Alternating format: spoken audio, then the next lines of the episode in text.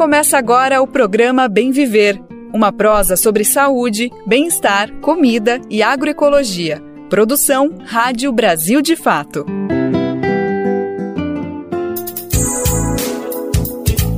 E hoje é quarta-feira, é dia 24 de maio de 2023. Estamos chegando, bora para mais uma edição inédita do nosso querido programa Bem Viver, que está começando agora.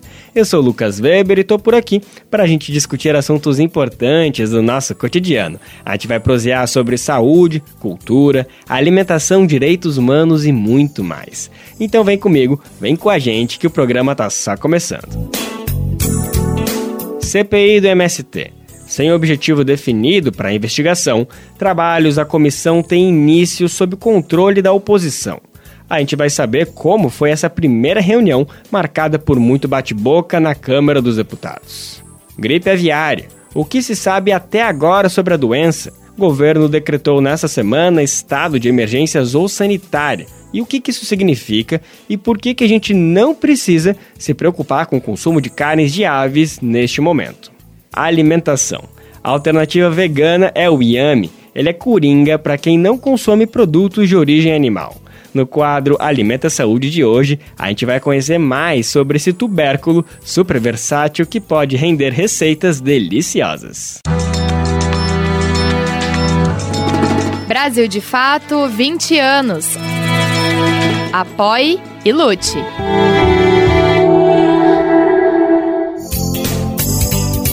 A gente está no ar com Bem Viver, você sabe, é de segunda a sexta-feira, sempre às 11 horas da manhã, aqui na Rádio Brasil Atual 98,9 FM, isso na Grande São Paulo. Dá para conferir a gente na rádio web, no site radiobrasildefato.com.br, que você escuta no mundo inteiro.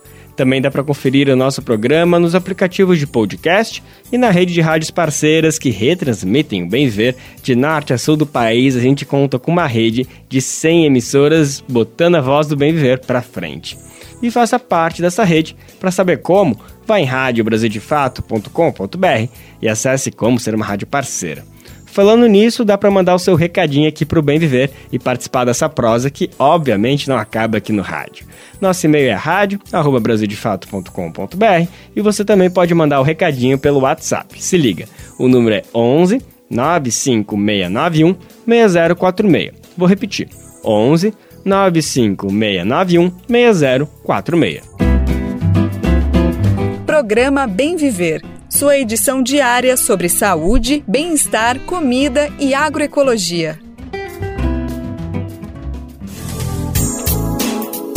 A gente abre o programa de hoje respondendo a uma série de dúvidas que com certeza você ou o pessoal aí na sua casa estão se questionando, que é a respeito do vírus da gripe aviária que foi detectado aqui no Brasil. Nessa semana, o ministro da Agricultura e Pecuária, Carlos Fávaro, declarou estado de emergência zoossanitária em todo o território nacional. Isso por conta da confirmação de oito aves contaminadas. Algumas dessas ainda estão em análise. Bom, a gente está falando do vírus H5N1. A maioria dos casos foram registrados no litoral do Espírito Santo. Bom, estado de emergência, gripe vinda de um animal, no Brasil, parece que não faltam motivos para a gente se preocupar, né? Mas não é bem assim. Eu conversei com a especialista Melanie Fontes Dutra, e ela é biomédica, neurocientista e realiza a pesquisa de pós-doutorado dela em virologia, ou seja, alguém bem gabaritado para falar sobre o assunto.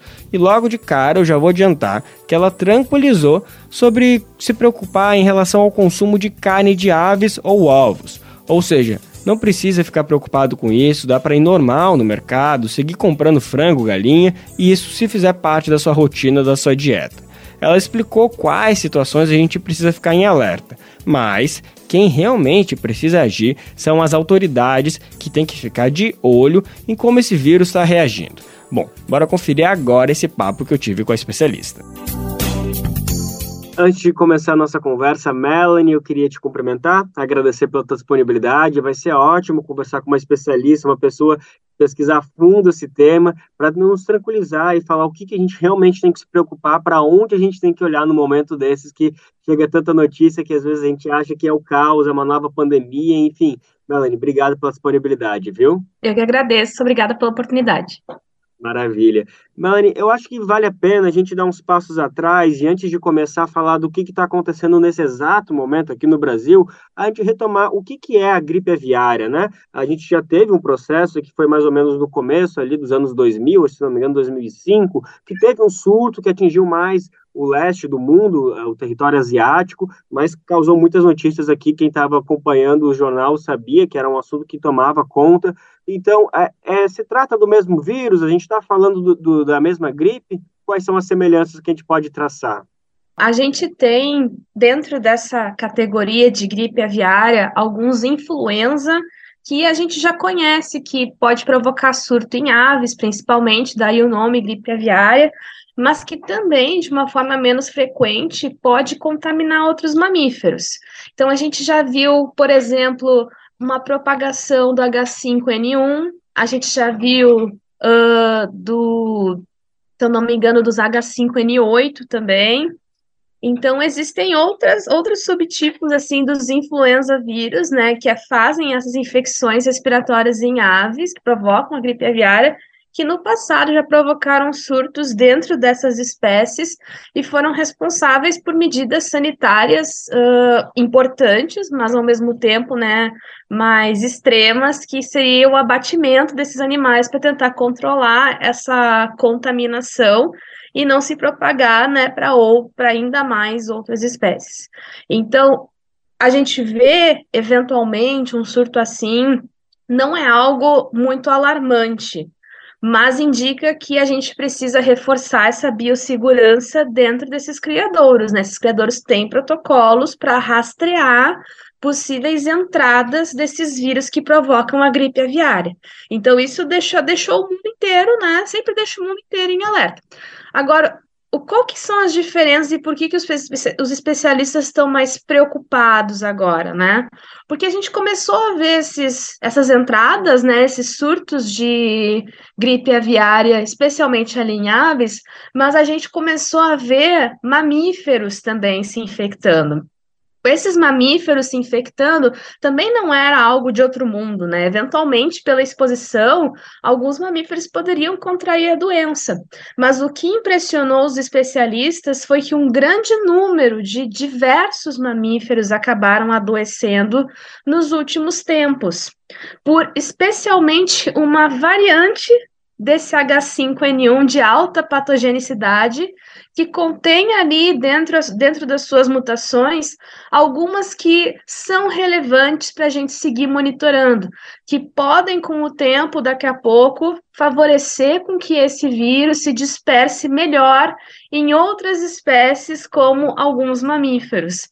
Então, isso nos chamou atenção, isso fez com que o mundo passasse a ficar mais alerta Houve também, que eu não esqueço, uh, não, muito, não muito recentemente, mas nos últimos tempos, um relatório do Eurosurveillance, né, que é uma organização lá na Europa que faz vigilância de agentes infecciosos, e eles detectaram a circulação desse, dessas variantes de alta patogenicidade da gripe aviária, do influenza H5N1, na, numa, num criador de visons e tu deve lembrar, na pandemia, que a gente também detectou variantes da Covid-19 em criadouros de visões também.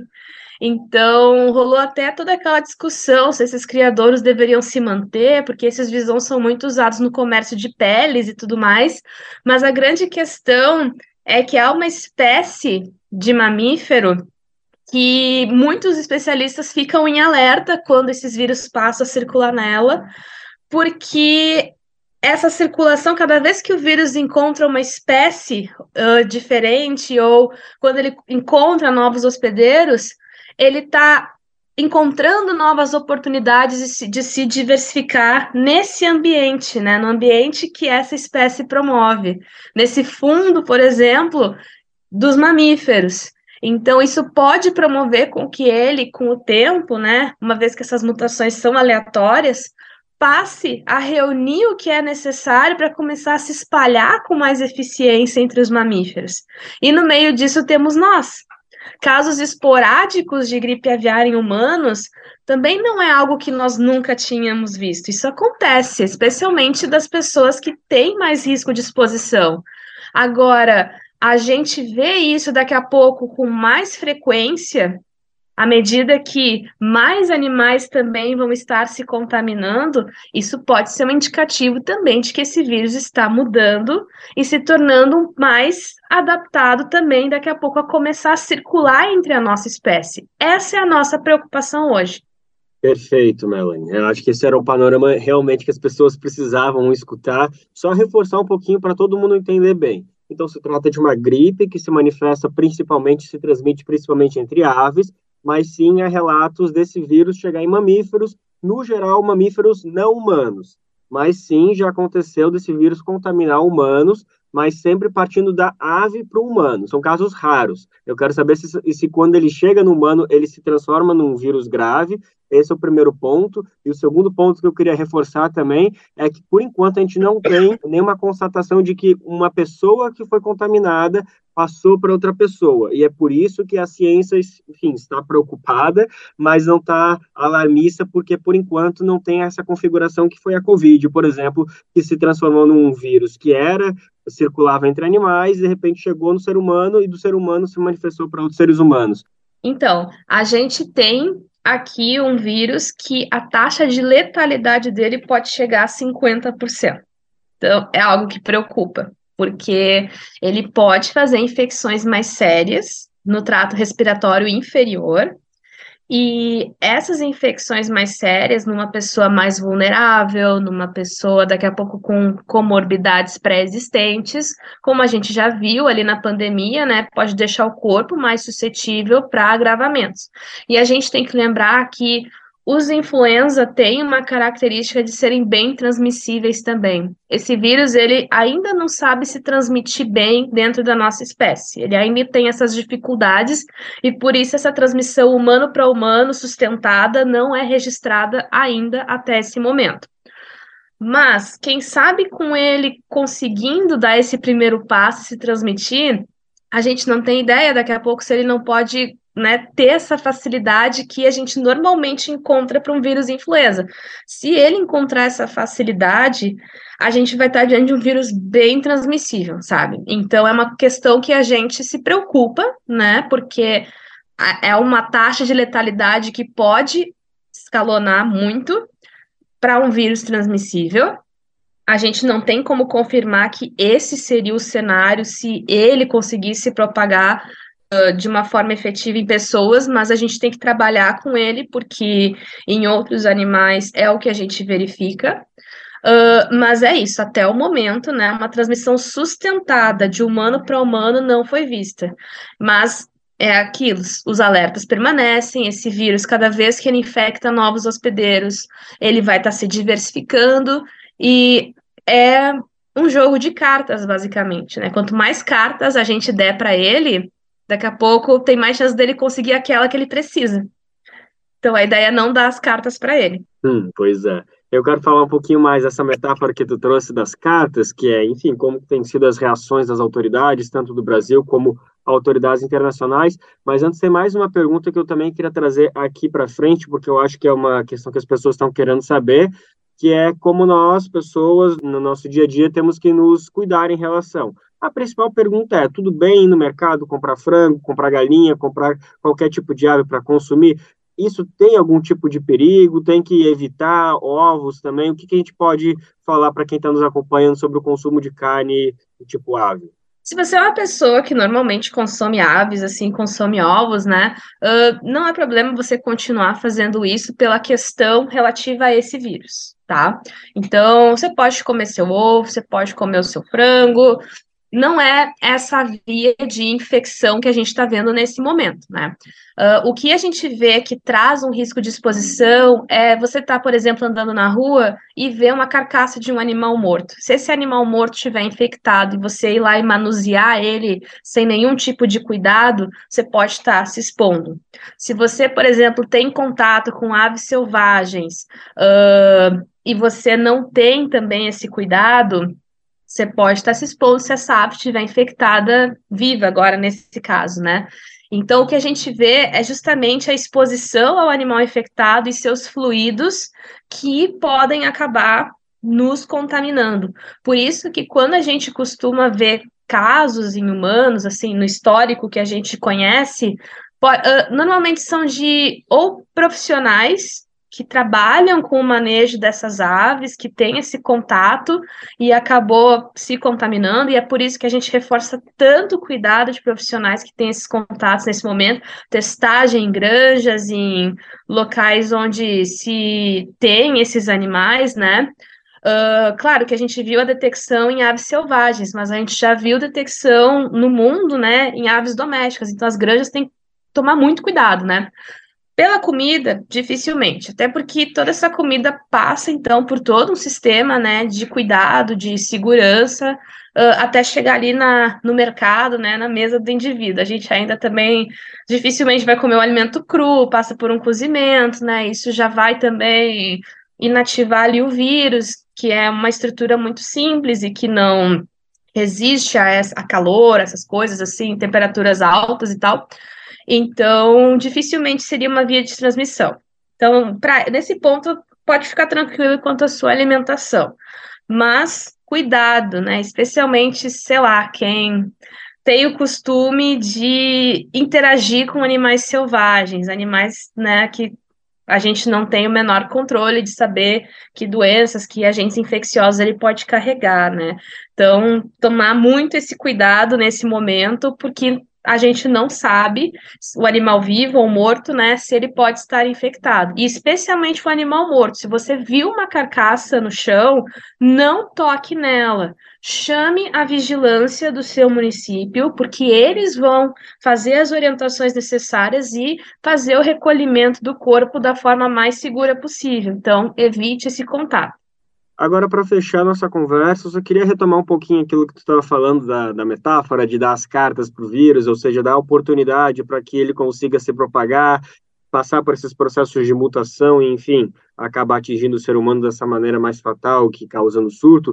Eu só queria uma avaliação sua da postura do governo federal brasileiro, se você acha que essas medidas do decreto, por enquanto, são as medidas necessárias, se é isso que deve ser feito, se talvez já devesse ter feito outras medidas um pouquinho é, mais reforçadas e também como o mundo inteiro tem visto isso, você acha que está sendo um caminho seguro, um caminho que cientificamente comprovado, digamos assim? O que a gente está vendo, assim, em termos de mundo, é justamente essa vigilância, né? Ver onde está sendo detectado, fazer a análise de essas espécies quando aparecem mortas, né? Identificar a causa, se pode ter essa relação com o vírus.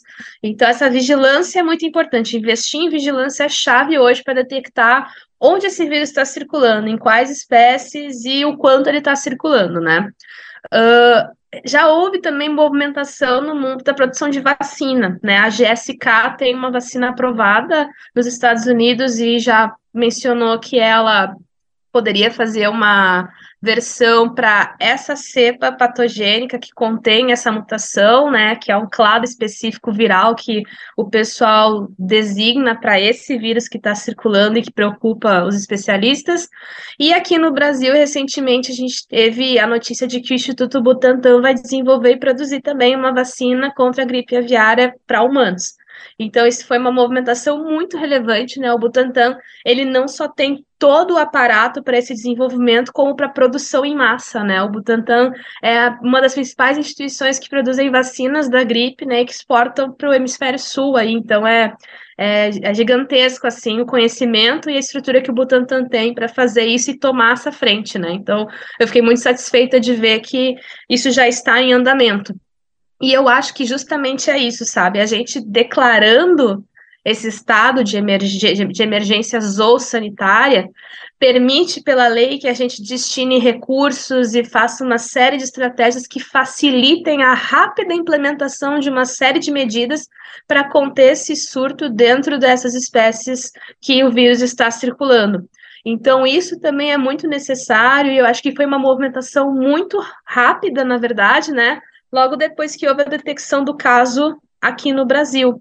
Então, eu acho que o que é importante de ser feito nesse momento está sendo. Então, eu acho que investir em vigilância para detectar ainda mais cedo e seguir investindo continuamente no desenvolvimento de vacinas, de antivirais que possam ser úteis para tratar as pessoas acometidas pelo vírus, vai ser chave, né? A gente precisa de pesquisa com antivirais, porque como a gente está vendo, né, a gente precisa de recursos para quem eventualmente precisar dessa medicação por ter uma situação mais agravada. A vacina para prevenir e medicamento para ajudar quem acabar hospitalizando. Então é muito importante que a gente invista nesse desenvolvimento nesse momento para ter essa vacina antes de um surto acontecer. Esse seria o mundo ideal, né? Poder já imunizar as pessoas antes de um surto para ajudar ainda mais a evitar esse surto. Ou seja, resumindo, apoio em saúde pública e desenvolvimento da ciência. Tá ótimo.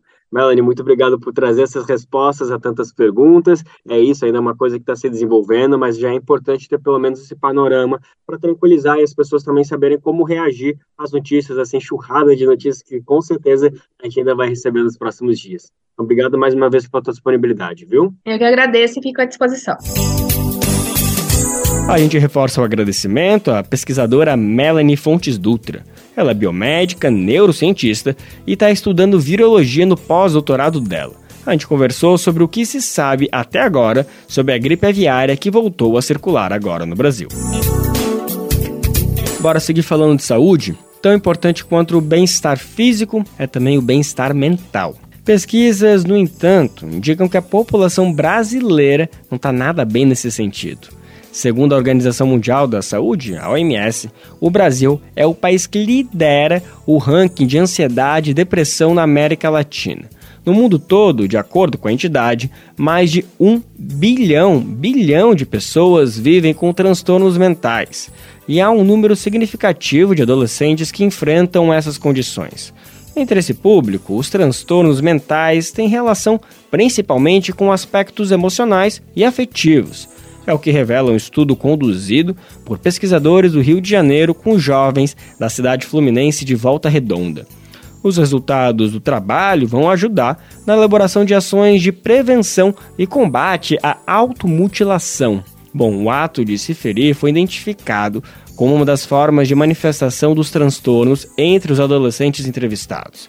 Vamos entender melhor do que, que se trata tudo isso na reportagem de Solimar Luz, da Rádio Nacional. Relatório da Organização Mundial da Saúde aponta que cerca de um bilhão de pessoas vivem com algum tipo de transtorno mental no mundo. Desse total, 14% são adolescentes. No Brasil, uma pesquisa sobre saúde mental na infância e adolescência chama atenção para um fenômeno contemporâneo cada vez mais presente na vida dos adolescentes: a automutilação, que consiste em causar dano ao próprio corpo. Cortes, perfurações, queimaduras, arranhões e contusões são as expressões mais comuns desse tipo de violência para entender quais aspectos emocionais e afetivos estão relacionados a essa prática, pesquisadores da UF, Universidade Federal Fluminense, acompanharam 61 pré-adolescentes e adolescentes entre 10 e 16 anos, alunos de escolas públicas de Volta Redonda, no sul fluminense. Além de entrevistas clínicas, a pesquisa contou com testes psicológicos. O estudo sobre a estruturação do ego e da personalidade de adolescentes que se automutilam, coordenado pelo professor e doutor em psicologia clínica Antônio Augusto Pinto Júnior, mostrou que, quando se trata da motivação por trás desse tipo de comportamento, 83% dos casos estão relacionados a conflitos familiares. Com a falta de alguém em quem confiar, se machucar é a forma que muitos adolescentes encontraram para enfrentar o sofrimento e, como dito por alguns, eu prefiro sentir a dor do corpo do que sentir a dor da alma. O professor destaca a importância do acolhimento. O resultado dessa pesquisa demanda ações, projetos de intervenção, de escuta, de acolhimento a esses jovens que manifestam mesmo sofrimento psíquico bastante grave. Outro resultado da pesquisa trata dos instrumentos utilizados e partes do corpo. Há prevalência de braços, mãos ou pulsos em mais de 94% dos casos. O professor ressalta que esses podem funcionar como um sinal de alerta. Alguns comportamentos, como por exemplo, usar constantemente roupas de manga comprida, mesmo no verão, né, num dia quente, ah, eles se automutilam, eles se autolesionam, mas eles escondem os cortes, né? Então, observar esses comportamentos e também a presença de objetos cortantes, porque na grande maioria eles usam objetos cortantes, como lâmina de apontador, né? E os pais devem estar observando, principalmente quando eles estão muito isolados. Diante dos resultados alcançados, o projeto agora visa o trabalho em conjunto com as escolas para que sejam desenvolvidas iniciativas voltadas para a prevenção e o combate à automutilação, o que engloba também a prevenção da violência doméstica. Da Rádio Nacional no Rio de Janeiro, Solimar Luz. Ainda nesse tema, olha só que interessante isso. Foi pensando em atender a essa demanda de acolhimento que a Unicef, o Fundo das Nações Unidas para a Infância, lançou a iniciativa Pode Falar. Se trata de um canal de escuta virtual para o público entre 13 e 24 anos. A meta da Unicef é alcançar 100 mil adolescentes e jovens por meio dessa plataforma, além de treinar 500 profissionais em primeiros socorros emocionais. Olha que bonita essa expressão, né? O atendimento deve oferecer acolhimento empático e sem julgamentos através do número de WhatsApp ou por meio do site www.podefalar.org.br. Isso tudo de forma anônima e gratuita. Para entrar em contato pelo WhatsApp, se liga no número, é 61 99660 8843. Vou repetir, 61 99660 8843. E também dá para encontrar no telefone ou no site www.podefalar.org.br. A luta pela terra sempre foi motivo de conflitos no Brasil. Há muitos casos emblemáticos no país, somente em 2022 foram registrados 2.018 ocorrências envolvendo mais de 80 milhões de hectares de terra em disputa em todo o território nacional. Esses dados são do relatório anual da CPT, a Comissão Pastoral da Terra. Um dos episódios que ficaram marcados na história foi o assassinato do líder indígena Chicão Chucuru. O cacique liderava movimentos pela retomada das terras dos povos originários em Pernambuco. Ele foi alvo de latifundiários e foi morto em 20 de maio de 1998. Mas o legado do indígena permanece vivo e norteia a luta do povo chucuru há 25 anos. No último sábado, Chicão foi lembrado durante a tradicional caminhada realizada anualmente em Pesqueira, no Agreste Pernambucano. A gente vai conferir a reportagem de Pedro Tropassolas que acompanhou o evento. O povo chucuru desceu a serra de Ororubá em direção ao centro de pesqueira no agreste pernambucano no último sábado. O ritual marca a tradicional caminhada em memória aos 25 anos do assassinato do cacique Chicão Chucuru. A caminhada marcou o fim da 23ª Assembleia Chucuru do Ororubá, que reuniu o povo chucuru das 24 comunidades localizadas na Serra do Ororubá, na aldeia Pedra d'Água, entre os dias 17 e 20 de maio. Liderado pelo cacique Marcos Chucuru, filho de Chicão, os indígenas saíram de seu território até o local onde o cacique foi assassinado. A caminhada passou pelo centro de Pesqueira e encerrou com um ato público no bairro Chucurus, onde habitam aproximadamente 200 famílias indígenas da etnia. Marco Chucuru explica o sentido da caminhada como um segmento dos ensinamentos de Chicão Chucuru. Descer o território Chucuru fazendo essa caminhada né, é seguir os ensinamentos dele, ou seja, a gente precisa estar em movimento sempre. Né? Então, essa caminhada representa isso, né? é continuarmos avançando né, rumo a, a, todos os sonhos né, e aquilo que a ancestralidade nos traz como força para a gente poder né, garantir nesse projeto de vida da nação Chucuru. Chicão foi assassinado em 20 de maio de 1998. O crime que repercutiu nacional e internacionalmente foi uma tentativa de latifundiários de silenciar o levante do povo chucuru pela demarcação de suas terras. O cacique assassinado era referência no trabalho de reorganização política do povo chucuru do Ororubá e liderou, a partir da promulgação da Constituição de 1988, a retomada das terras invadidas por 181 fazendas dentro do território. Fruto de sua luta, o território teve a demarcação homologada em 30 de abril de 2001 e hoje é formado por 24 aldeias e cerca de 12 mil indígenas. Marcos Chucuru analisa o assassinato de Chicão e a permanência da luta. Os nossos inimigos, achando que matando Chicão né, iria a luta se encerrar, mas muito pelo contrário, porque matando o Chicão, o Chicão vive em cada um dos Chucuru e vive naqueles que estão chegando, inclusive, ou seja, ele renasce a cada momento, né? A cada Chucuru que nasce, ele nasce junto. O professor Tarcísio Chucuru é o bacural do povo chucuru durante o toré, um dos rituais sagrados da etnia. Ao som do flauteiro, é ele quem guia todos durante a prática ancestral. Ele explica a importância do mandaru entre os parentes. Então ele é peça fundamental e será sempre é, um exemplo de luta, não só do povo chucuru, como para outros povos. Então ele é o cara que, que nos deu o norte para a nossa existência, é de tanta opressão, é, cercado por latifundiários e ele conseguiu resistir e nos dar um, um norte para seguir na luta, através da reconquista do território, fortalecimento cultural, a importância de manter as nossas tradições.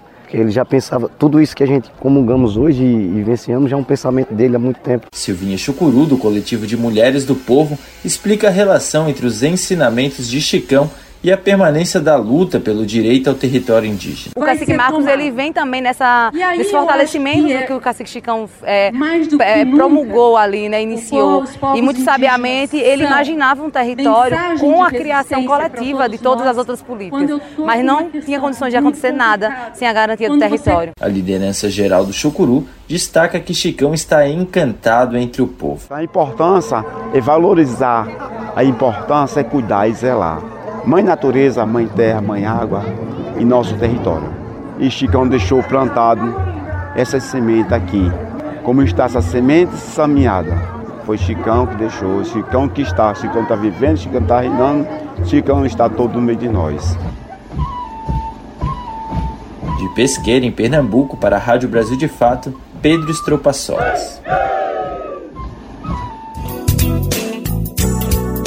demarcação de terras indígenas e reforma agrária popular. Bom, são duas reivindicações feitas pelos movimentos indígena e do campo ao governo do presidente Lula.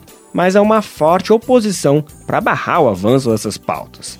Na Câmara dos Deputados, uma comissão parlamentar de inquérito, a CPI, foi instaurada para investigar a atuação do MST, o Movimento dos Trabalhadores Rurais Sem Terra a primeira reunião foi realizada ontem, terça-feira. A gente vai saber como que foi na reportagem agora do Brasil de Fato. A abertura da Comissão Parlamentar de Inquérito, a CPI do Movimento dos Trabalhadores Rurais Sem Terra, o MST, nesta terça, dia 23, caminhou entre a histeria e o nonsense, confirmando a vocação do colegiado para o circo e a alegoria. Com ampla maioria de parlamentares de extrema-direita, a CPI viu o principal assunto, o MST, desaparecer em vários momentos, com deputados insistindo em teorias já desmentidas e superadas, com provocações ao governo e ao sem terra um grupo de estudantes que visitava o Congresso Nacional aplaudiu o discurso da deputada federal Camila Jara, do PT do Mato Grosso do Sul, neta de trabalhadores sem terra, integrantes do MST, que contou a história dela. Senhores, eu sou neta de assentados. De assentados de um assentamento de mais de 20 anos que até hoje não tem acesso à água para produzir. Nós estamos falando de um país com 33 milhões de pessoas que passam fome e de um agronegócio punjante que serve sim para exportação, mas que não dá conta de alimentar o próprio povo.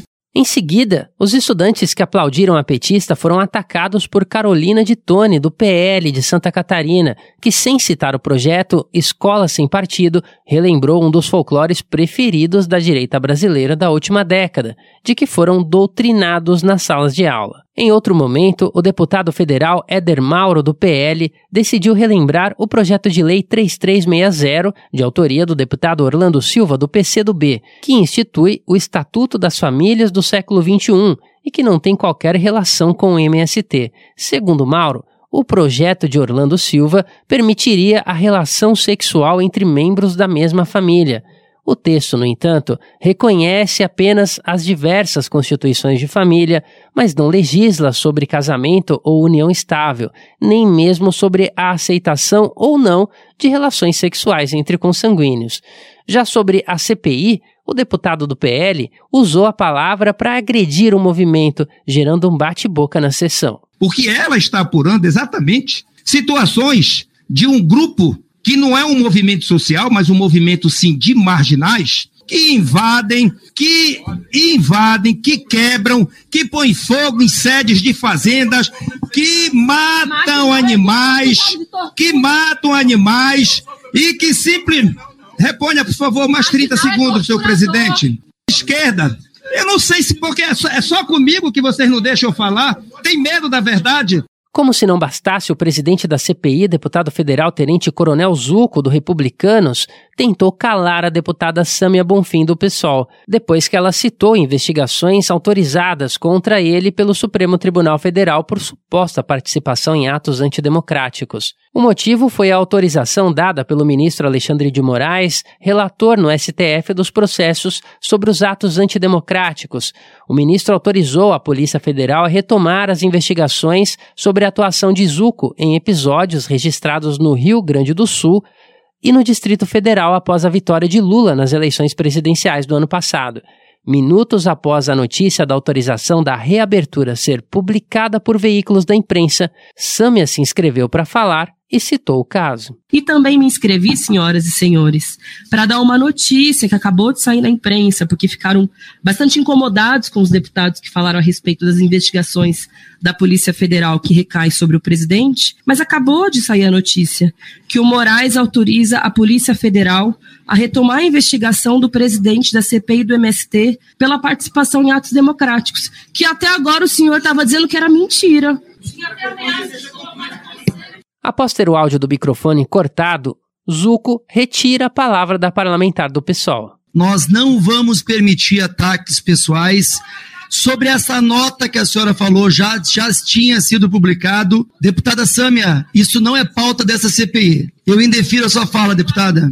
Antes, Sâmia tinha confrontado o deputado Ricardo Salles, do PL, relator da CPI, que tentou realizar uma manobra para renomear a comissão como Comissão Parlamentar de Inquérito destinada a investigar a invasão de propriedade, depredação de patrimônio público e privado e crimes correlatos. A parlamentar do PSOL protestou e obrigou o ex-ministro, conhecido por ações que prejudicam o meio ambiente, a recuar da ideia.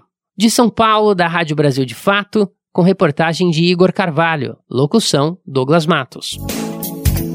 É bom ressaltar que, para o MST, a CPI é mais uma tentativa de criminalizar a luta pela terra. E essa campanha contra o movimento conta com aliados dentro e fora do Congresso.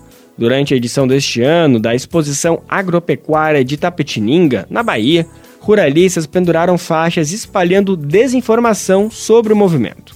Quem tem detalhes sobre o que aconteceu é o repórter Douglas Matos. O Sindicato dos Produtores Rurais de Itapetinga, organizador da exposição agropecuária de número 51 no município baiano, que ocorreu entre os últimos dias 12 e 21 de maio, pendurou faixas contra o MST, o Movimento dos Trabalhadores Rurais Sem Terra, em todo o evento. Alguns dos banners estampavam frases como: o MST espalha terror, o produtor espalha sementes, ou o MST cultiva destruição. Outra frase era: Você pode até não saber, mas mais cedo ou mais tarde as invasões de terra também vão atingir você. Em resposta, a direção nacional do MST soltou uma nota em que repudia o que considera conteúdo discriminatório e que incita a violência contra trabalhadores do campo, na tentativa, de acordo com o movimento, viu de deslegitimar a luta do sem terra. A respeito da atuação da categoria no sudoeste baiano, o MST aponta ainda para, abre aspas, o crescente desmatamento causado pelos latifúndios para a criação de gado, grilagem de terra, violência no campo, uso de mão de obra análoga à escravidão, destruição e contaminação dos bens naturais pelo uso de agrotóxicos utilizados nas lavouras e na agropecuária, fecha aspas. Isaías Nascimento, da coordenação do MST, fala sobre a região de Itapetinga e todo o entorno. Itapetinga é uma das regiões que mais é, tem conflito por terra. Também é uma das regiões que é, foram mais encontrado trabalho escravo da região, certo? E nenhuma dessas fazendas pertence ao MST, pertence ao setor da agropecuária. O MST, em nota, diz ainda repudiar e denunciar a utilização de recursos públicos em eventos com o objetivo de práticas e incitação à violência, utilização de artifícios de fake news e discriminação. Em todas as faixas estavam o logo do Sindicato Rural de Tapetinga e outro com o nome Invasão Zero, um grupo criado por fazendeiros da Bahia contra ações do MST. A exposição agropecuária, além de ser organizada pelo Sindicato Rural de Tapetinga, presidido pelo empresário Éder Ferreira Rezende, teve apoio da Prefeitura, dos governos estadual e federal, da Federação da Agricultura e Pecuária da Bahia, entre outros órgãos. Rodrigo Radi, do MDB, prefeito de Tapetinga, que se tornou réu num processo que o acusa de irregularidades em licitações para o serviço de coleta de lixo, participou da abertura do evento. Com rodeios, shows e estandes de comércio, o evento recebeu cerca de 60 mil pessoas, segundo os organizadores. O Brasil de Fato tentou contato com a Prefeitura de Tapetinga por meio do telefone divulgado no site, que não existe, assim como pelo e-mail institucional, que só poderia ser acessado em uma página que não abre. Caso a administração municipal queira se manifestar, o espaço continua aberto. De São Paulo, da Rádio Brasil de Fato, com reportagem de Gabriela Moncal. Locução: Douglas Matos. Ontem, um grupo de organizações do movimento negro e partidos políticos realizou uma manifestação em apoio ao jogador de futebol Vinícius Júnior. Ele é vítima de ataques racistas recorrentes na Europa. O ato foi realizado em frente ao consulado da Espanha em São Paulo. A manifestação foi convocada pelas organizações Coalizão Negra por Direitos, Movimento Negro Unificado, Uniafro, Uninegro e pelos partidos PT, Rede, PSB, PCdoB, PSOL e Partido Verde. O último ataque sofrido por Vini Júnior ocorreu no domingo, dia 21, em jogo do Real Madrid, que é o clube do atacante, pelo Campeonato Espanhol. Em partida contra o Valência, ele foi chamado de mono por boa parte da torcida adversária. A palavra significa macaco em espanhol.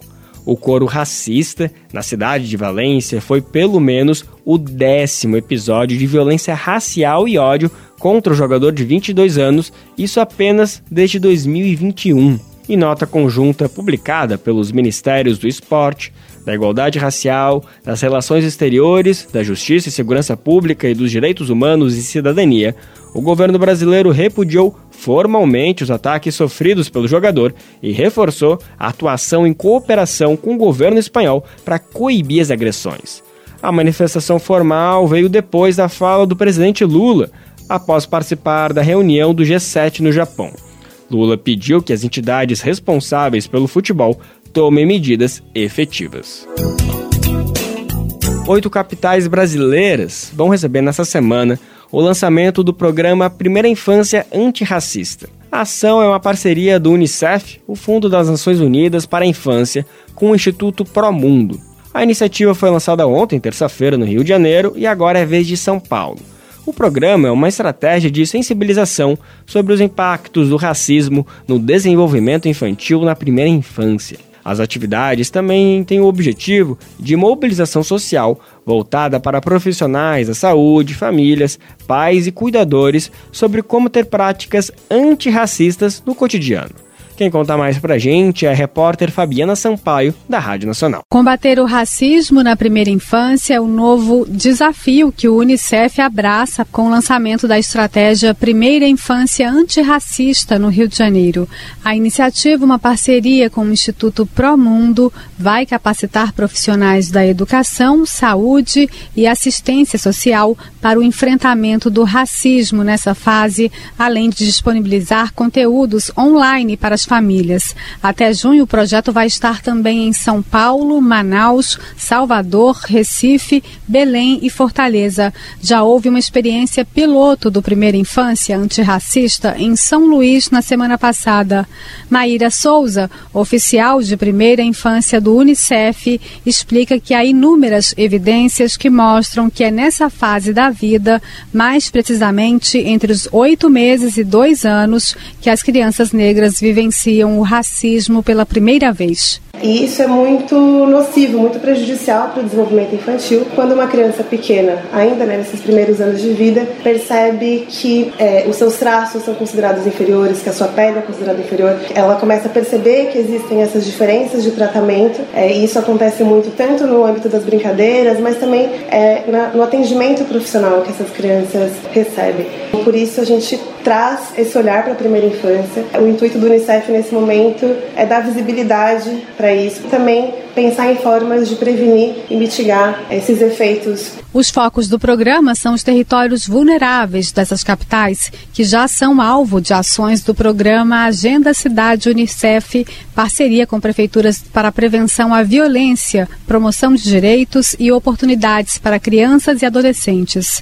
Além de palestras e oficinas com os profissionais, serão disponibilizados cadernos para cada área com orientações para uma prática e abordagem antirracista racista. Segundo Maíra Souza, o material traz tanto questões subjetivas quanto objetivas sobre o tema. É disponibilizar em sala de aula é, materiais que tenham referências é, afro-brasileiras ou referências indígenas, por exemplo. Né? Então, como estimular um ambiente com representatividade dentro de sala de aula. Na saúde, a gente chama muito atenção é, tanto em relação ao acesso a direitos, né? a gente já tem números que mostram que o pré-natal adequado é menor entre mães negras indígenas ou receber menos anestesia no trabalho de parto, ou ter um, trabalho, um, um parto que seja menos humanizado. Chama atenção também sobre é, doenças que são mais comuns em crianças negras. Né? Dados de um estudo da Fundação Maria Cecília Souto Vidigal, com apoio do Unicef, mostram que em 2019, mais de 330 mil crianças entre 4 e 5 anos estavam fora da escola e a probabilidade de crianças pretas, pardas e indígenas estarem nesse grupo era 25% maior do que crianças brancas. Em relação às crianças indígenas, a taxa de mortalidade infantil até um ano é o dobro da taxa de mortalidade infantil média. O Primeira Infância Antirracista também vai contar com uma websérie com sete vídeos sobre parentalidade antirracista com influenciadores e especialistas. Os conteúdos do programa estão disponíveis no site do Unicef e podem ser baixados gratuitamente. Da Rádio Nacional no Rio de Janeiro, Fabiana Sampaio. Bora mudar o rumo da nossa prosa? Bora falar de alimentação agora aqui no Bem Viver. Para o programa de hoje, a gente separou uma dica de um legume que é comumente deixado de lado, ignorado nas feiras e quando é comprado por engano, fica esquecido, fica solitário na geladeira. A gente está falando do inhame. Evidentemente que tem muita gente que é fã dele e sabe fazer verdadeiras delícias. Ou mesmo um prato simples, tipo um purezinho de inhame, já salva um almoço mas não tem como negar que muita gente não sabe como preparar esse legume. Fica quase paralisado diante dele na cozinha. Então, bora combater esse medo agora no Bem Viver. O nosso repórter Pedro Stropassolas conversou com nutricionistas que deram dicas imperdíveis de como preparar um inhame de dar inveja em qualquer prato com picanha, frango ou outra carne. Inclusive, o inhame é um substituto muito titular para quem não come nada de origem animal. Tá duvidando? Pega o papel e caneta e bora conferir as dicas com Sara Fernandes no Alimenta Saúde de hoje. Te aproxega, vivente. Comece agora o Alimento é Saúde.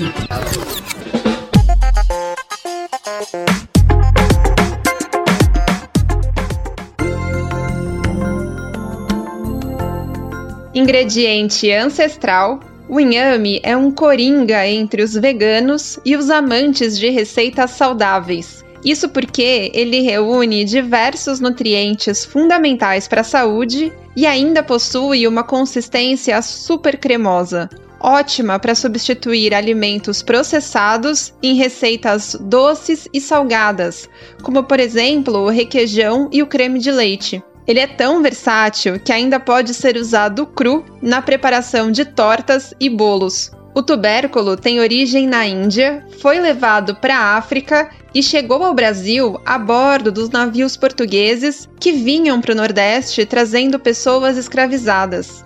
E é justamente nos estados da região que o alimento é mais comum. Porém, cada vez mais ele tem conquistado paladares em diversos estados do país. Você pode utilizar ele batido em suco, é bacana para a imunidade. Pode utilizar em preparações salgadas, como sopas, é, recheios de torta. Ele serve sim como um espessante, né? Você vê que ele tem uma cremosidade natural dele ali. Tem algumas receitas de sobremesas que a base é o inhame. Você não diz que aquilo não foi feito com, com creme de leite, por exemplo, porque a cremosidade que ele dá é igual, assim, e é muito mais saudável, né? Quem conta é a chefe de cozinha Marina Soares, que tem o inhame como protagonista de várias receitas. Mas ele é um tubérculo muito rico é, em fibra, sais minerais, ele é rico em vitamina C, então ele ajuda muito na imunidade. E não sei se tu sabes, mas ele também é um dos tubérculos que mais tem vitaminas do complexo B, que são aquelas que geralmente as pessoas só encontram em proteínas animais, né? Então, para gente que está na alimentação vegana, isso é muito importante, encontrar nos alimentos vegetais é, aquelas vitaminas que só encontraríamos em grande quantidade nas proteínas animais. Quem também aposta no inhame como base das receitas é a cozinheira profissional Teresa Paim, que é especializada em culinária baiana, principalmente em pratos ligados aos terreiros de candomblé. Para ela, a culinária afro-baiana é uma comida de resistência e a que mais está presente no imaginário coletivo quando se fala em alimentação e representatividade. E ele chegou aqui para o Brasil através dos africanos e, do, e, dos, e dos portugueses, porque é um, é, um, é, um, é um ingrediente resistente. Se você tem um inhame hoje plantado e ele já está no ponto de tirar, ele, o inhame é uma raiz embaixo da terra, ele fica um ano sem nenhum problema embaixo da terra.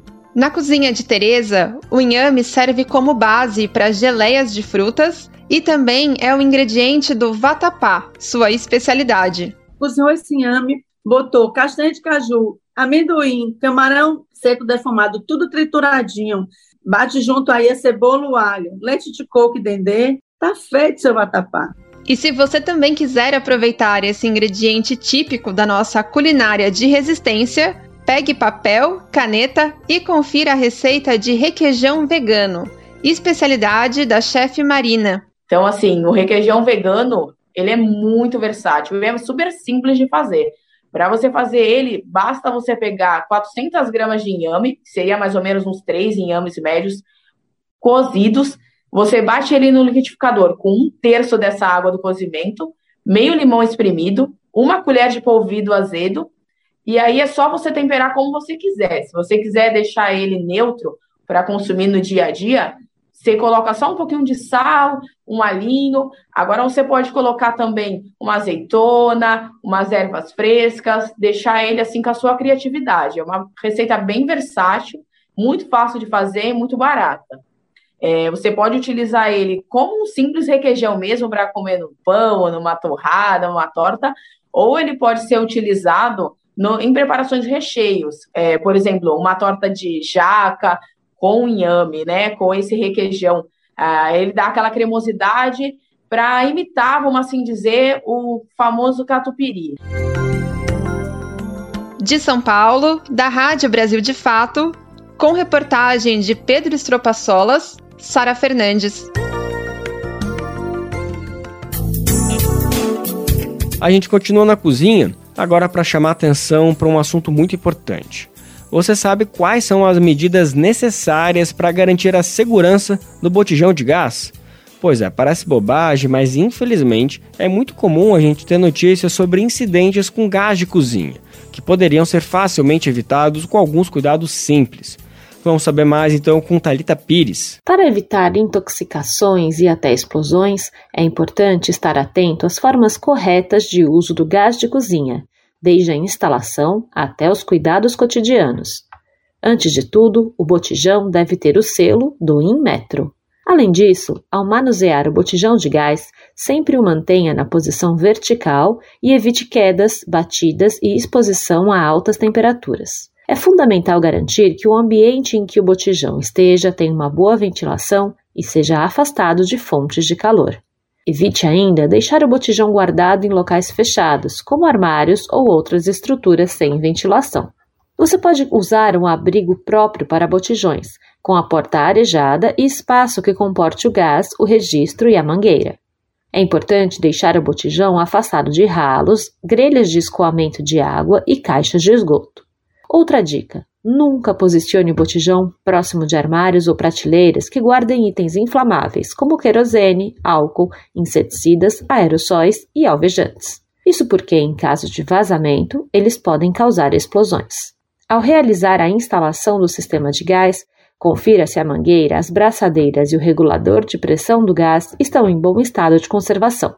De acordo com o Inmetro, o Instituto Nacional de Metrologia, Qualidade e Tecnologia, o ideal é que as mangueiras e os reguladores sejam trocados a cada cinco anos. Também é indicado verificar regularmente se não há vazamentos no sistema de gás.